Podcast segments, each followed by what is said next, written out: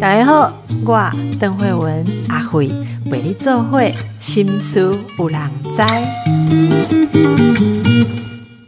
大家好，想做什么就去做，人生才不会有遗憾。虽然有时候做了也不见得如意啦，但是想做的事没有做会更遗憾。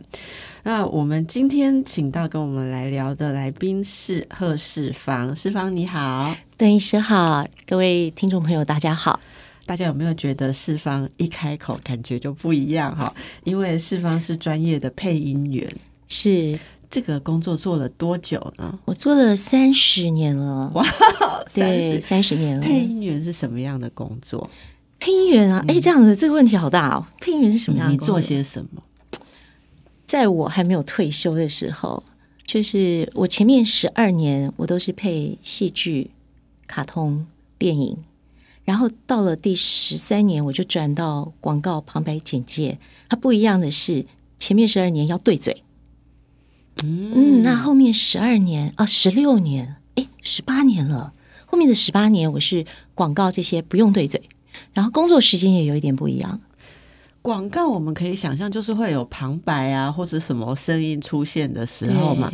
那呃，之前像配戏剧啦或卡通，戏剧是会是因为外文的，所以呃变成中文版的时候，你要配中文嘛？还是说戏剧里面本身有些演员他讲话的声音比较没有那么理想，所以本身就是用你的声音来替代？你讲的两种都有，两种都有。比如说是呃国外的卡通变成我们。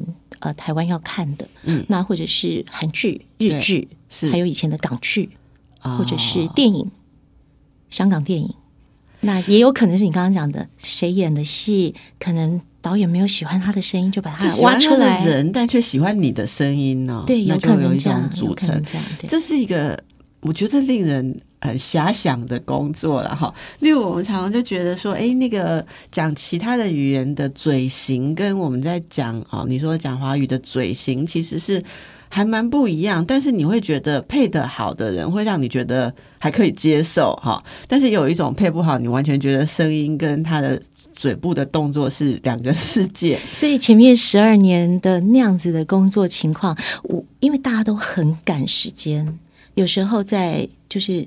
呃，你可能今天要配很多集，对，那你马上就是拿到一叠的稿子。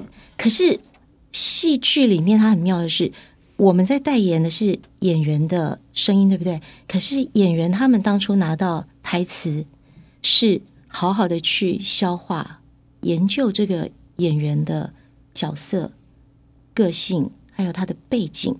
但是呢，人家把台词都背起来了，还跟对手有一些互动之后，导演还叫他要怎么演怎么演。好，最后这样子的一个精致的过程下，演完了以后，配音员马上拿到稿子，当下就帮他配了。嗯，所以里面的不管是精致度，还有内在的情绪各方面，我觉得是怪不得你有时候会，你就会有时候会听到说，哎，怎么搞的？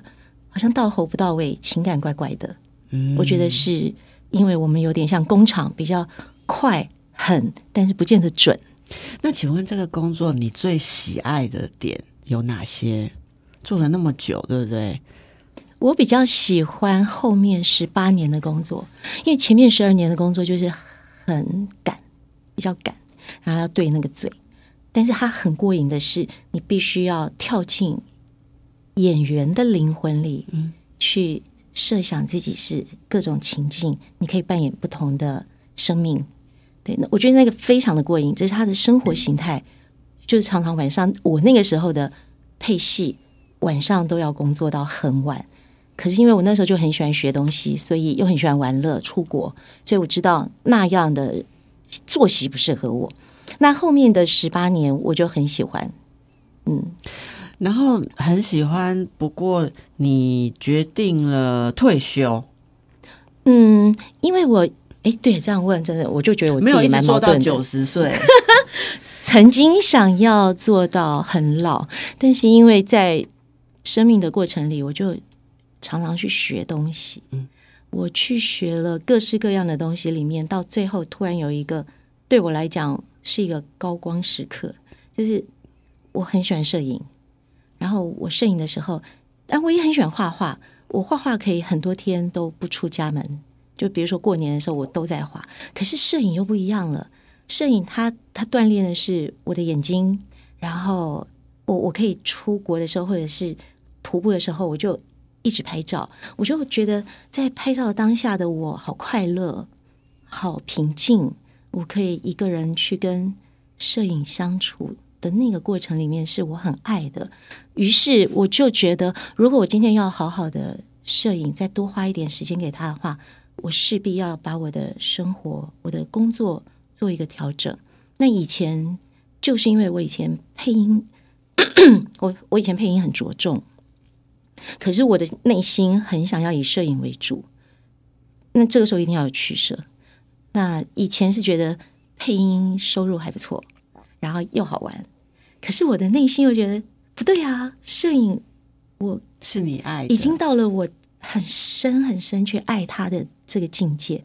配音我也很爱，但是三十年我觉得可以咯，我可以把这个时间分享给我内心在这个时刻。以前也很爱配音，可是现在目前这个时刻呃，物换星移了，这个时刻我我特别的珍爱摄影这件事。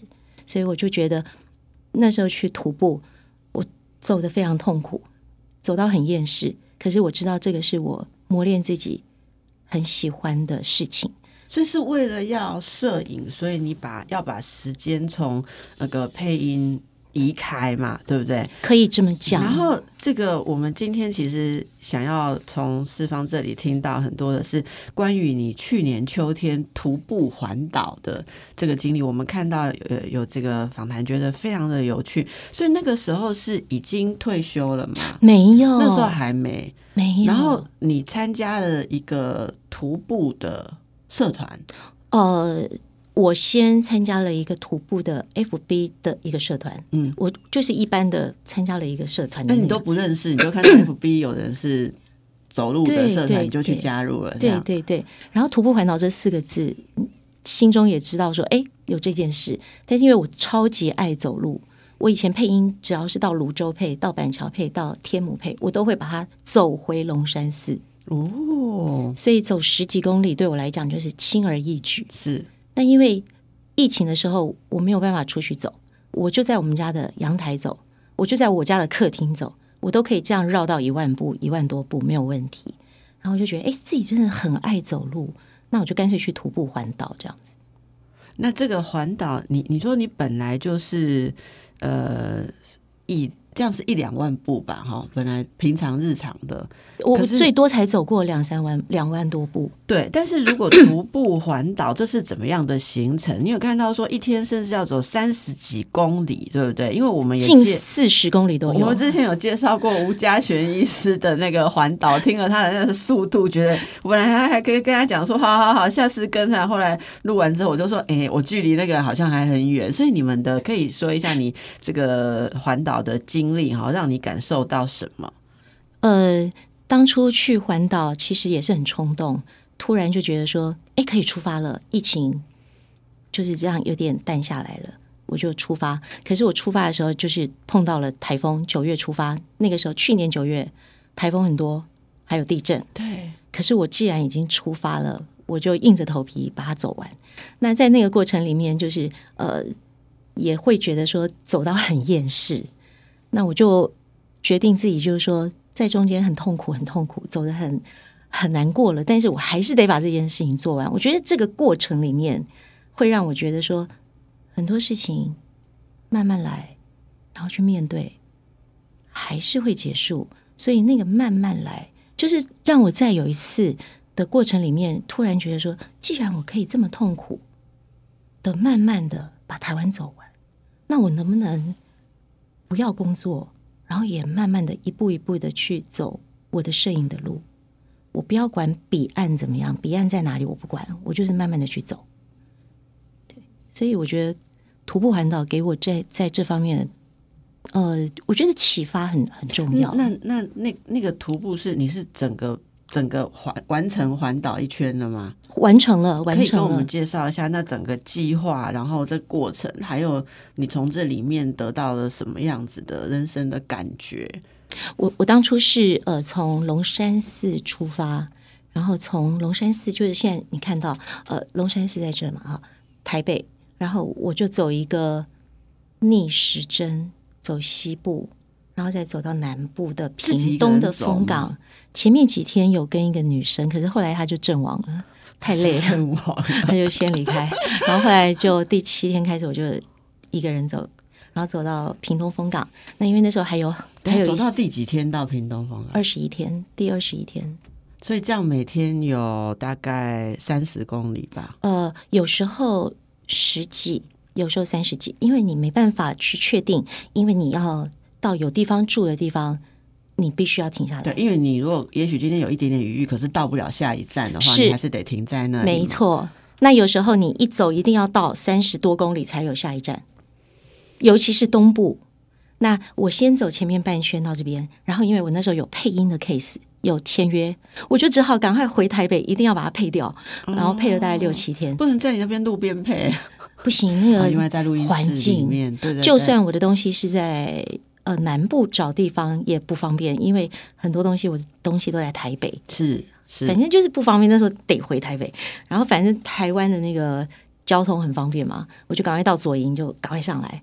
然后第七天开始，我哎，大概隔了八九天，我就从台北再顺时针走东部，然后再到南部，然后南回公路把它切过去，嗯，再走那个到屏东凤岗。整个把它用这种半圈心形的这样子，我把它圈起来，把它圈起来。对，那如中不一样，如中它是用分段的，这个我们之后也会听到。好，然后大家可以对照嘉璇的。是，嗯，我现在突然这个主持人想要回答听众一个问题，说我们为什么老是要访环岛哈？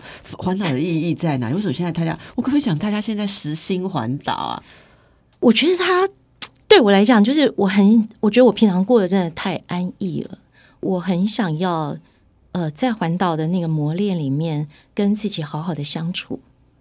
嗯，比方说，我那个时候就是因为常常变夜猫子，然后就两三点、三四点、四五点睡，然后很爱喝酒，然后每天都是一种放松，对不对？对呀，啊，我觉得很有仪式感，然后就吃个小菜啊什么的。你知道吗？我现在要讲一句话，就是说，是在很高压的工作之后，晚上我也会喜欢喝点小酒哈。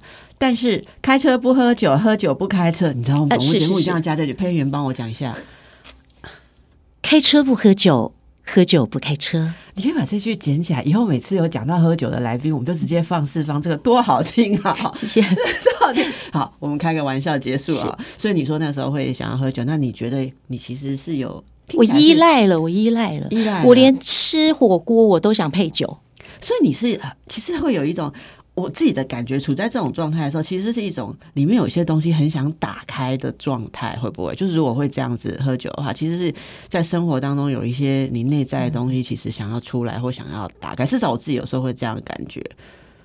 我的话，因为我我我觉得我老公对我非常好，我当初喝酒还是他鼓励出来的，所以。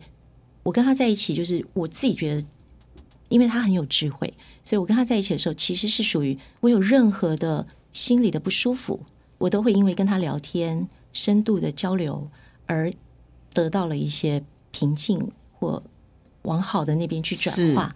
所以喝酒对我来讲，比较没有邓医师刚刚讲的那一块，不是因为内心的不是苦闷，不是，就是一个仪式感，觉得很幸福，然后酒很好喝，啊，是那这样很好啊。可是你刚刚说你想要，你觉得你想要用呃走路的时间跟自己相处，我想我也想把这个缺点改掉。为什么我会说喝酒是缺点？因为我觉得我已经到依赖它了，嗯嗯，我没有酗酒，可是我我已经变成每天我就觉得。中午来一杯也好，晚上来一杯也好，我就晚上哎两三杯也好，四五杯也好，哦，我觉得那个依赖感我不喜欢，我依赖，所以你要停止它变成一个依赖，就是对。所以我把它戒完了以后，我现在又开始可以喝了，嗯嗯。但是我现在喝的时候是，我知道我在喝它，但不是我依赖它。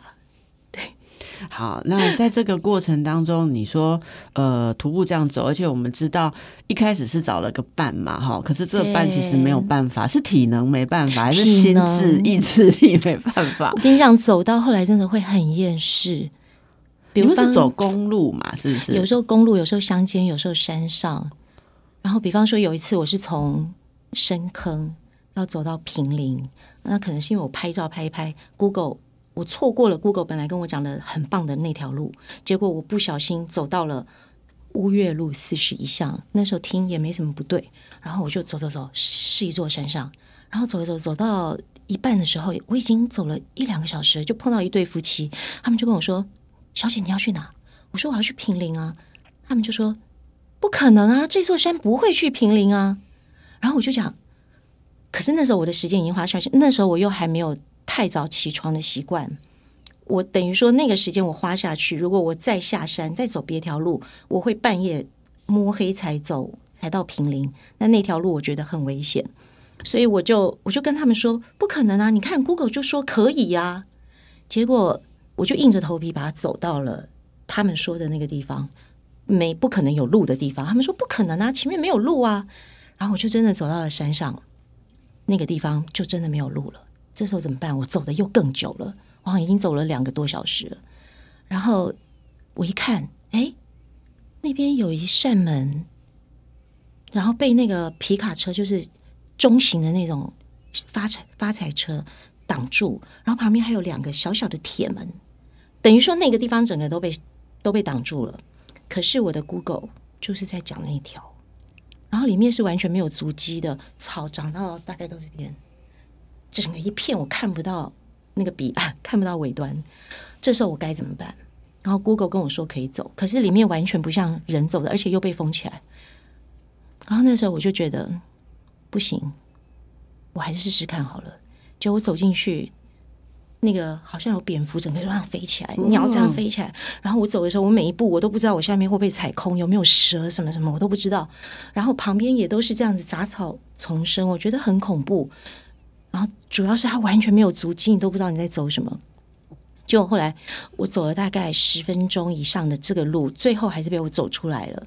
走出来以后，然后后来我那天碰到了呃一组爬过百岳的，就是很厉害的一群人，他们跟我问我我是怎么来的，我就说我是走乌岳路，我就跟他们讲这个情这个情况，他们就看那个路线哦，我在走人走的时候，这个路线有在走。他 Google 走的时候，他就会带说哦这样走这样走。可是当他们在拿的时候，人不在乌岳路四十一巷，对不对？这一条路，包括我刚刚看乌岳路四十一巷是到中间就没有路了 ，Google 就没有再告诉你这个是可以走的。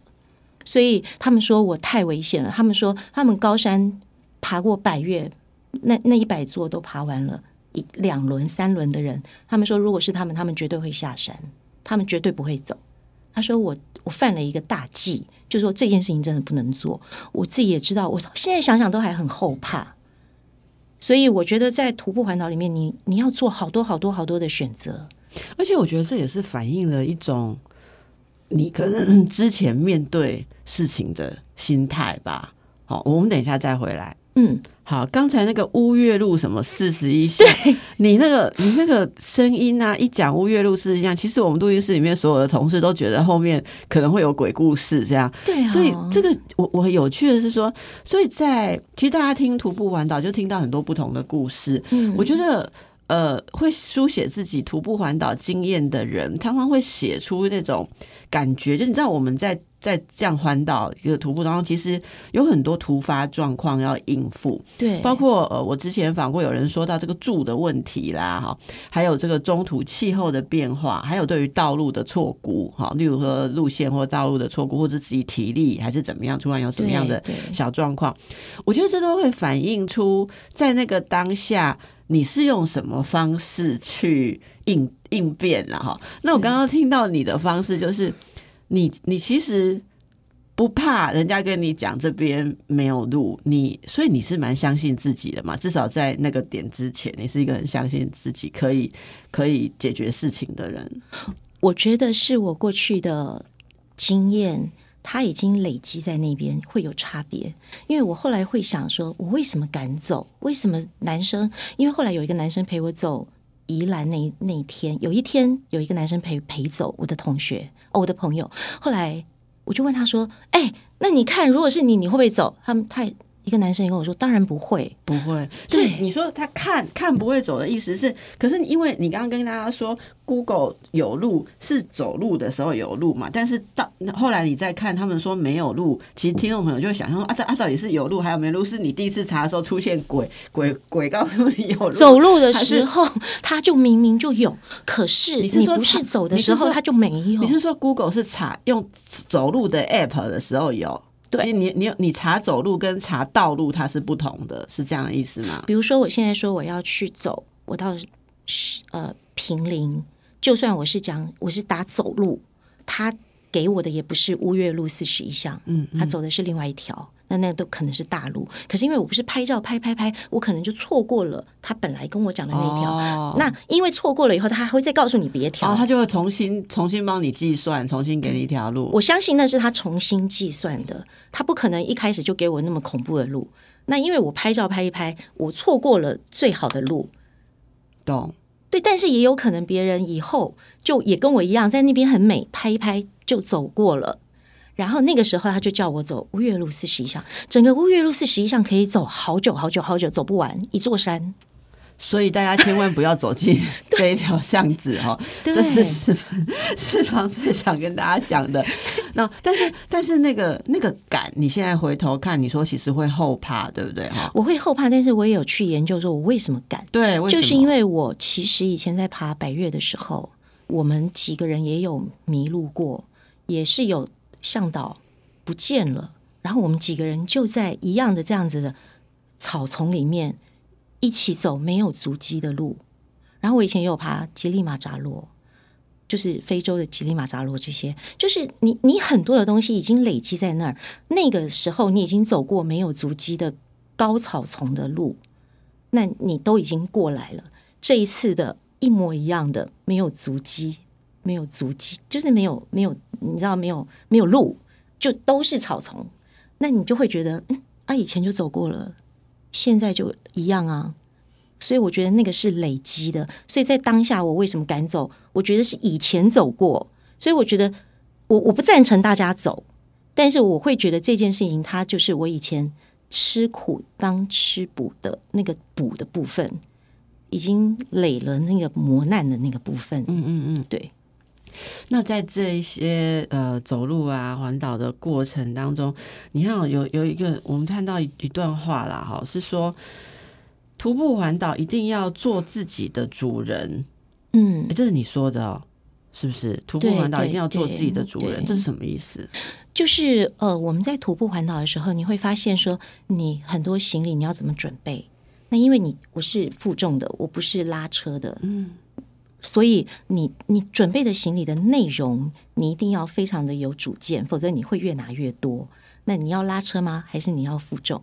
好，再来就是你要不要拿登山杖，因为登山杖你可以呃你可以下狗等等的。还有你到底要走什么路线，你到底要住哪里，这些你都要去好好的每天去选择。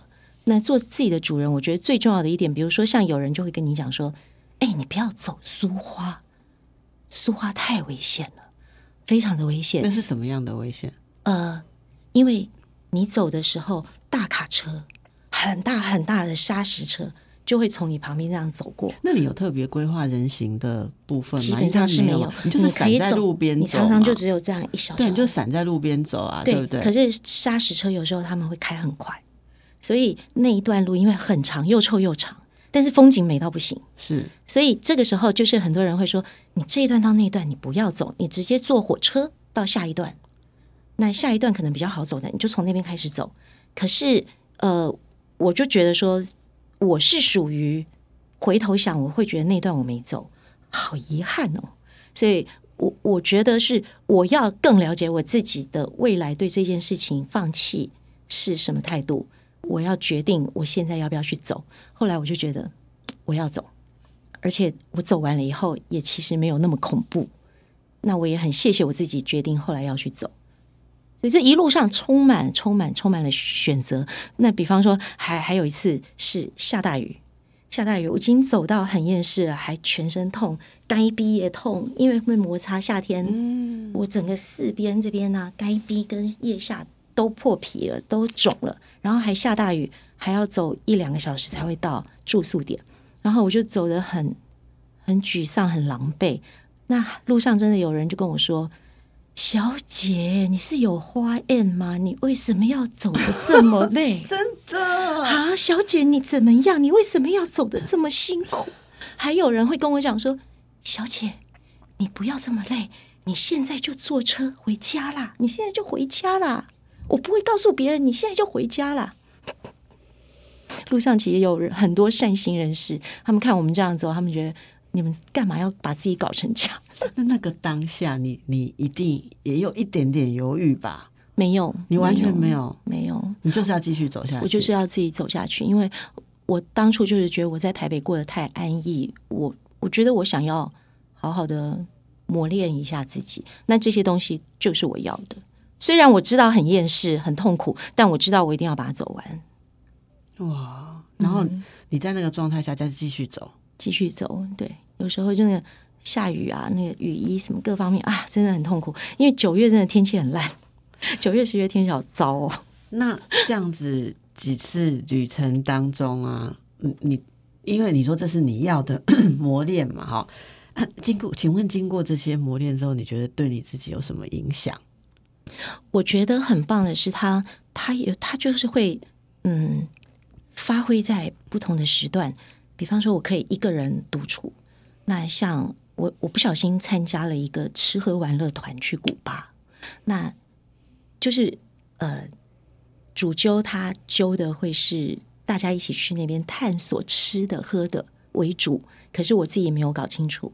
因为我是喜欢拍照，我喜欢去探索一些历史啊、博物馆什么的。就去那边以后，我我就觉得说，哎，整个行程不是我心中所想的。可是，一般人他跟主揪的原因，就是因为他不敢一个人嘛，他要有人带嘛。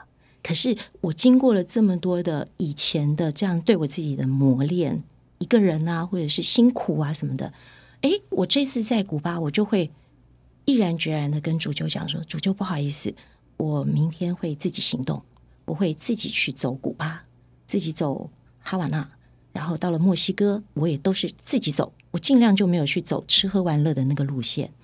那这样子的一个累积，让我到最近这样子的一个行程的时候，我可以毅然决然的独立出来走我自己的行程。这个不是突然可以做到的，它绝对是累积过来的。嗯，也很谢谢我自己过去敢这样子。嗯，对，那这个整个过程啊，哈，感觉你选择给自己有这样子的体验，而在当中感觉也是很多就没有没有讲进去都不知道。可是听你讲这些小故事，每一个小故事里面，其实你都在体验很多，然后在我好像也在重新测试你自己。那这整个过程，你现在是还是会继续一直走嘛？就目前有什么样的计划？这个应该不是走过一次，觉得全环岛我框起来，然后就没事了嘛，对不对？你你会怎么样再去计划？然后或者说现在你是怎么样在呃，又使用徒步这件事？其实我觉得徒步这件事情，它不是每个人都能做到的。嗯、那我上次徒步环岛，其实我说真的，我后来走得很惨很辛苦，因为我的左脚有旧伤，我小时候那个两人三脚我有扭伤过。那我扭伤，我们同班同学帮我当场乱瞧，然后瞧完以后我我就以为好了，可是那个扭伤到我现在五十多岁这个过程里面，我每次坐飞机我就觉得我的左脚就是觉得左脚很容易，就是觉得好像你你觉得它就是存在，好像血液循环不良。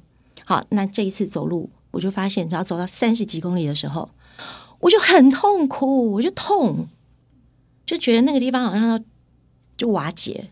所以，我不是一个有那个本钱再继续走。比如说，我想去走南方，就是那叫什么日本的四国遍路，还有西班牙的朝圣之路。可是，我觉得我自己没有这个资格，因为走到三十几公里的时候，我的左脚的脚后跟会很痛。嗯，对，那所以我还是很想走，我只能做到的是我现在一定要有计划的把我的左脚修好。嗯，对，所以这个走也让你更加正视你自己应该要再加强或者再修复。对，我觉得徒步很好，很像照妖镜，你的身体怎么样你是骗不了你自己的。哦，十几公里走的时候超爽，二十几公里的时候嗯很棒棒，三十几公里的时候你就知道自己其实不怎么样，那就会显现出那些弱点来。对对对，啊，这都没有让你放弃，不会想说我们就局限在走十几公里就好了。我反而会觉得说，既然我的左脚有问题，我是不是就应该去好好面对它，修复它，然后看看有什么产品可以让这个地方更好啊，是不是有什么师傅啊什么把它弄好以后我就要去走了。是啊，但是以前没有没有走出舒适圈的时候，其实你就觉得说其实你的脚在城市很够用，好很够 用, 很够用。我只是觉得每次坐飞机为什么或做什么的，我就觉得像我现在我就会很喜欢把它翘起来，我不喜欢让我的左脚这样平的。你知道为什么会这样吗？哦，为什么？教练就会说那就是因为你肌肉跟骨骼其实已经有一些歪斜的状况，一定的。所以所以你如果去上教练课，只要一翘起来，教练就会说脚放平，脚放平，脚放平。对，但是我也是很喜欢翘脚，就是最近就是教练就会说要放平哈。哎、哦，那这个徒步哦，我们再来多听一些故事好不好？哈，就是这个你你说环岛的过程，应该有遇到一些像住宿啊住宿的问题要安排的时候，是不是会有很多当地友善的人啊，或你有遇到过什么比较暖心的故事，还是很很贴心的故事？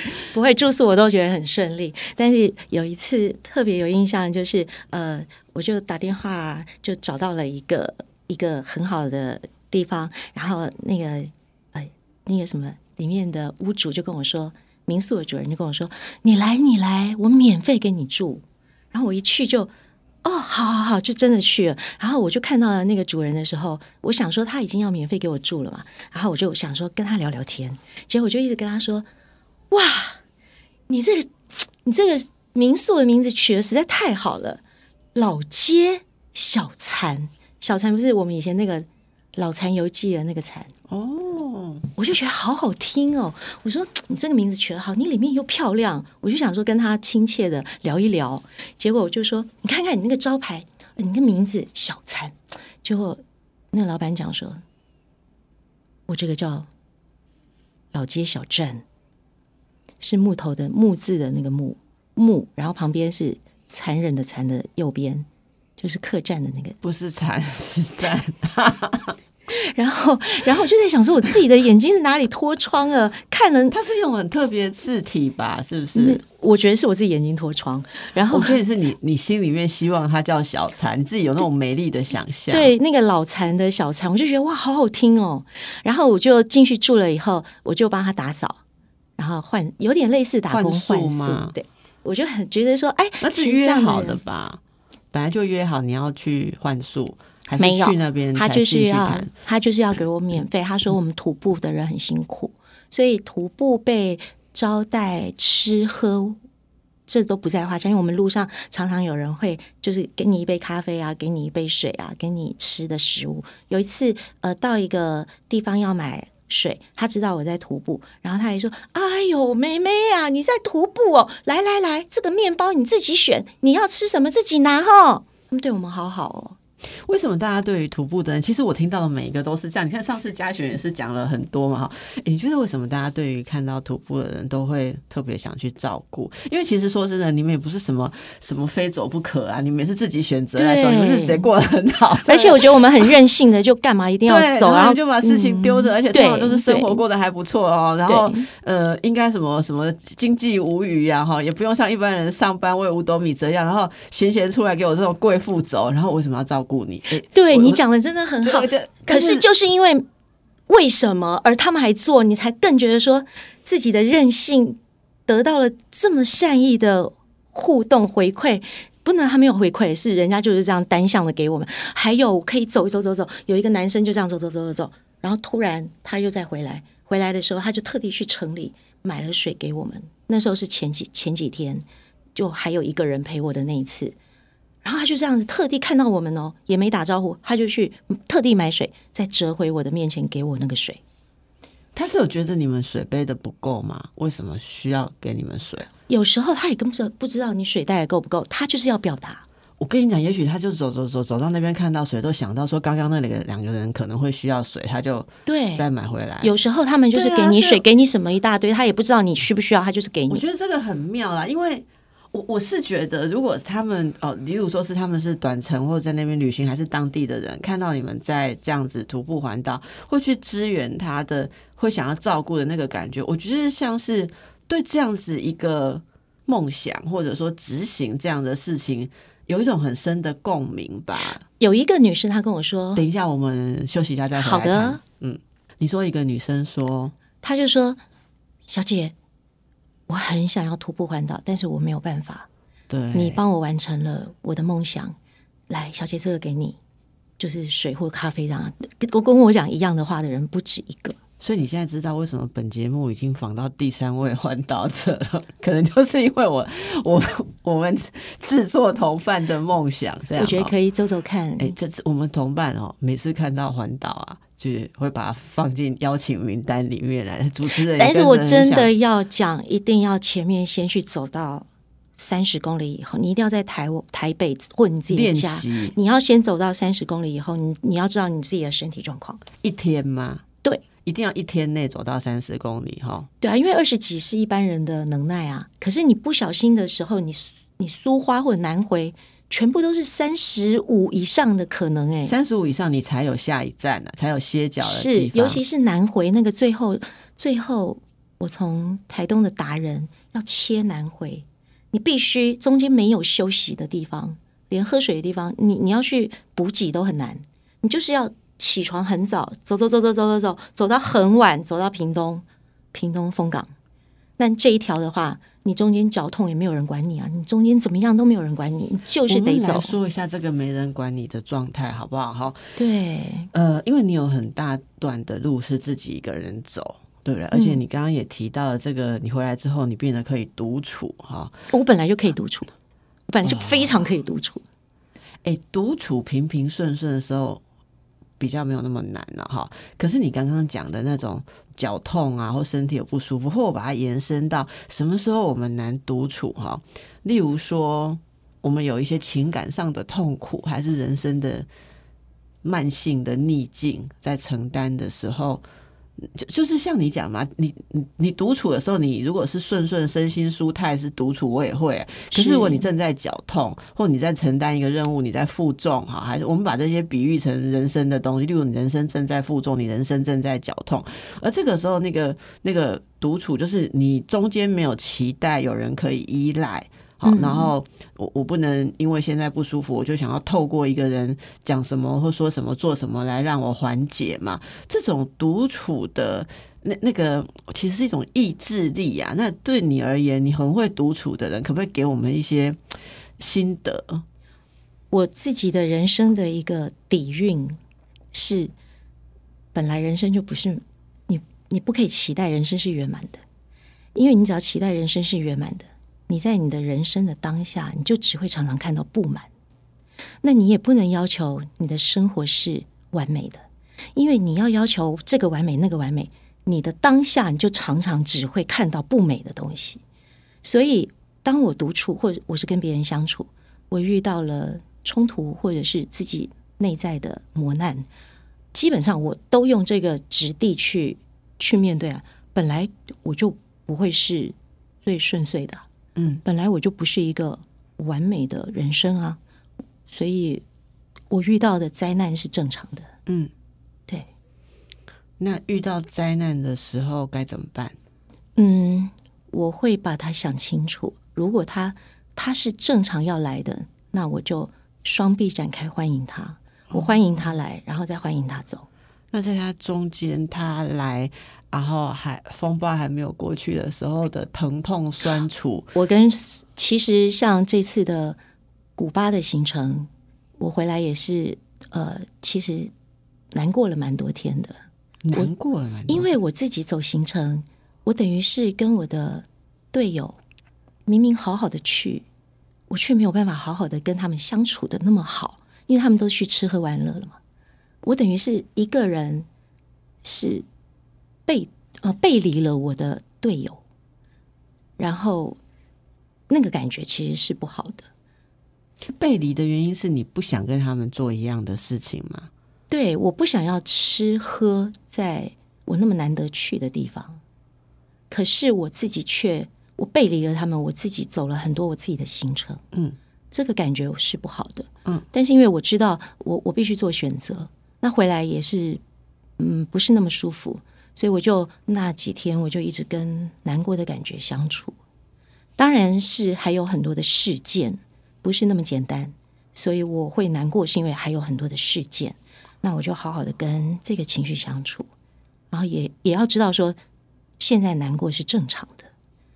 嗯，那我还会在里面找我自己有什么问题，比如说人家都是单身的，人家单身的去，我自己是已婚的，人家单身有感情上的就是没有那么圆满，可是我是一个跟老公感情很好的，然后人家是要去吃喝玩乐，我跑去以拍照为主，然后我们拍照的时候的那个有一点狼性的样子，就是我我可以开始去、哦、去看我自己在这个行程里面哪里不好，然后人家哪里很夸张跟不尊重，我会很持平的把这件事情看进去。嗯嗯嗯，然后也看自己的不好，然后把他们的有有对我的不尊重我也把它想得清楚，人家为什么对我不尊重，那想清楚以后你会很多东西就变透明了，你就不会是呃你不舒服你不舒服然后又不知道怎么回事。那我现在是我不舒服，但是我把它看进去看进去，然后我也很公平的看自己有没有不好，然后最后它透明了，然后透明了以后它就飘走了。然后到今天我就其实才刚回来没多久，到了今天整个人就嗯哎，不见了，他飘走了。对啊，因为刚刚来到现在并没有感觉你在古巴阴影里面这样子。可是刚刚听你在讲那个蛛丝马迹，虽然你轻轻带过，但是当然可以想象到这中间。所以在中间的行程当中，你也是每天可能要去消化，让自己平静，因为第二天还要继续走下去。对对对，其实二十一天大概我有十七天是很痛苦的，哦、但是可是我我可以在我可以看到呃。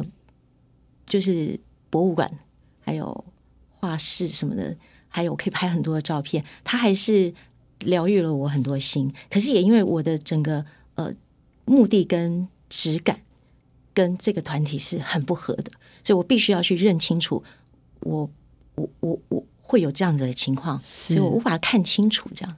世芳，谢谢你，因为你讲的我听得非常的着迷，里面有很多可以看到你真的是一个能够跟自己相处、对话、面对，而且从里面去决定的人。这是回到你那句话说徒步环岛一定要做自己的主人，其实这样的态度也是人生做自己主人的态度哦。嗯、好啊，我们故事听得入迷，时间已经到了，好，谢谢大家，我们谢谢大家，也谢谢世芳跟我们的分享，谢谢。